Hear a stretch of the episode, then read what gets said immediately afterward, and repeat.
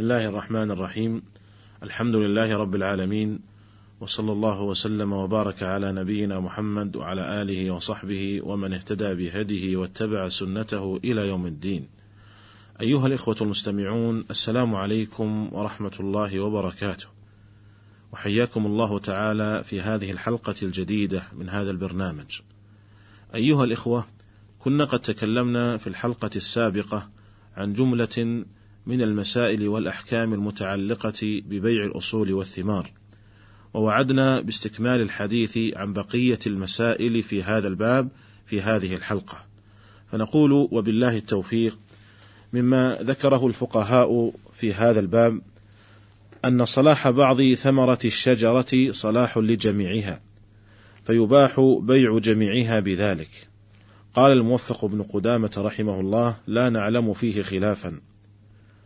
ولكن هل يكون صلاح بعض ثمرة الشجرة؟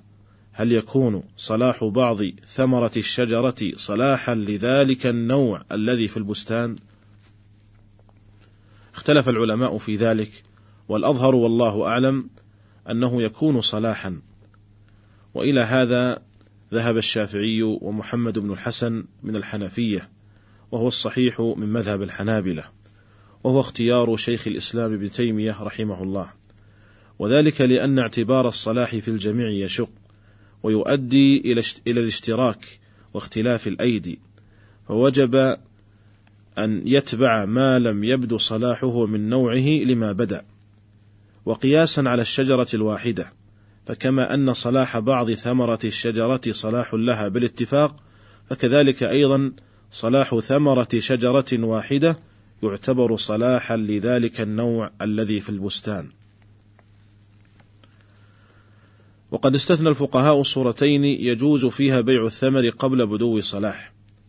الصورة الأولى إذا بيع الثمر قبل بدو صلاحه بأصوله، وذلك بأن يبيع الثمر مع الشجر، فيصح ذلك، ويدخل الثمر تبعا. وكذلك لو باع الزرع الأخضر مع أرضه جاز ذلك ودخل الزرع الأخضر تبعا. وقد نقل الموفق بن قدام رحمه الله الإجماع على ذلك. واستدل بقول النبي صلى الله عليه وسلم: من باع نخلا بعد أن تؤبر فثمرتها للذي باعها إلا أن يشترطه المبتاع. قال: ولأنه إذا باعها مع الأصل حصلت تبعا فلم يضر احتمال الغرر فيها كما احتملت الجهالة في بيع اللبن في الضرع مع بيع الشاه. وأساسات الحيطان. انتهى كلامه رحمه الله. الصورة الثانية بيع الثمر قبل بدو صلاح والزرع وبيع الزرع قبل اشتداد حبه بشرط القطع في الحال فيجوز ذلك إذا كان يمكن الانتفاع بهما إذا قطعا وقد نقل الموفق بن قدام رحمه الله الإجماع على ذلك أيضا وذلك لأن المنع من بيع الثمر قبل بدو صلاحه إنما هو لخوف التلف وحدوث العاهة وهذا مأمون فيما يقطع في الحال. ولكن لا بد من أن ينتفع المشتري بهذا الثمر الذي اشتراه قبل بدو صلاحه بشرط القطع في الحال كأن يجعله علفا للدواب مثلا. أما إذا لم ينتفع به إذا قطع فإن هذا لا يجوز لكونه إضاعة للمال وقد نهى النبي صلى الله عليه وسلم عن إضاعة المال. وأضاف بعض الفقهاء صورة ثالثة وهي أن يبيع الثمر قبل بدو صلاحه أو الزرع الأخضر لمالك الأصل أي لمالك الشجر ومالك الأرض وذلك كأن يستأجر وذلك كأن يستأجر رجل بستانا من آخر ثم يريد المشتري أن يبيع على المؤجر وهو المالك للأصل يريد أن يبيعه الثمر قبل بدو صلاحه. أجاز ذلك بعض الفقهاء وعللوا لذلك بأنه يجتمع الأصل والثمرة للمشتري أشبه ما لو اشتراهما معا. ولأنه إذا باعهما لمالك الأصل فقد حصل التسليم للمشتري على الكمال لكونه مالكا لأصولها فصح كبيعها مع أصلها وذهب بعض الفقهاء إلى عدم جوازه في هذه الصورة ودخولها في عموم النهي عن بيع الثمر قبل بدو صلاح لأن العلة التي لأجلها نهى النبي صلى الله عليه وسلم عن بيع الثمر قبل بدو صلاحه متحققة في هذه الصورة. وأقول لعل هذا القول الأخير والله تعالى أعلم هو الأرجح والأسعد بالدليل.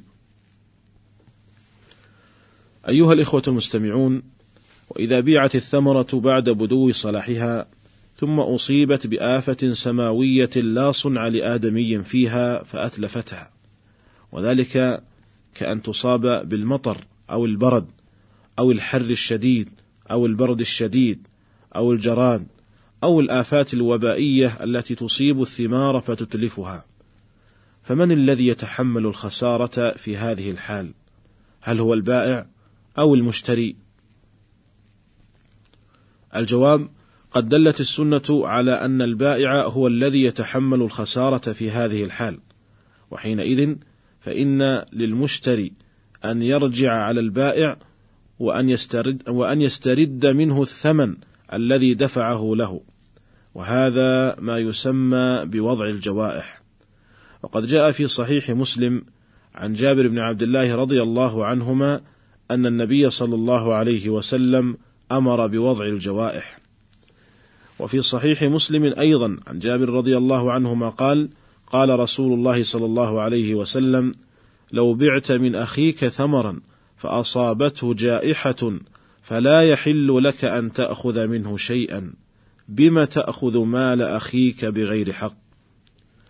وفي صحيح مسلم أيضا عن أنس بن مالك رضي الله عنه أن النبي صلى الله عليه وسلم قال: إذا منع الله الثمرة فبم تستحل مال أخيك؟ وفي رواية إن لم يثمرها الله فبما يستحل أحدكم مال أخيه؟ وفي قوله صلى الله عليه وسلم لا يحل لك أن تأخذ منه شيئا. وفي قوله بما يستحل بما يستحل أحدكم مال أخيه؟ وما جاء في معنى ذلك من الروايات أقول في ذلك دليل على وجوب وضع الجوائح وأنه يجب على البائع أن يعيد الثمن للمشتري. يجب على البائع أن يعيد الثمن للمشتري فيما لو أصاب ذلك الثمر جائحة.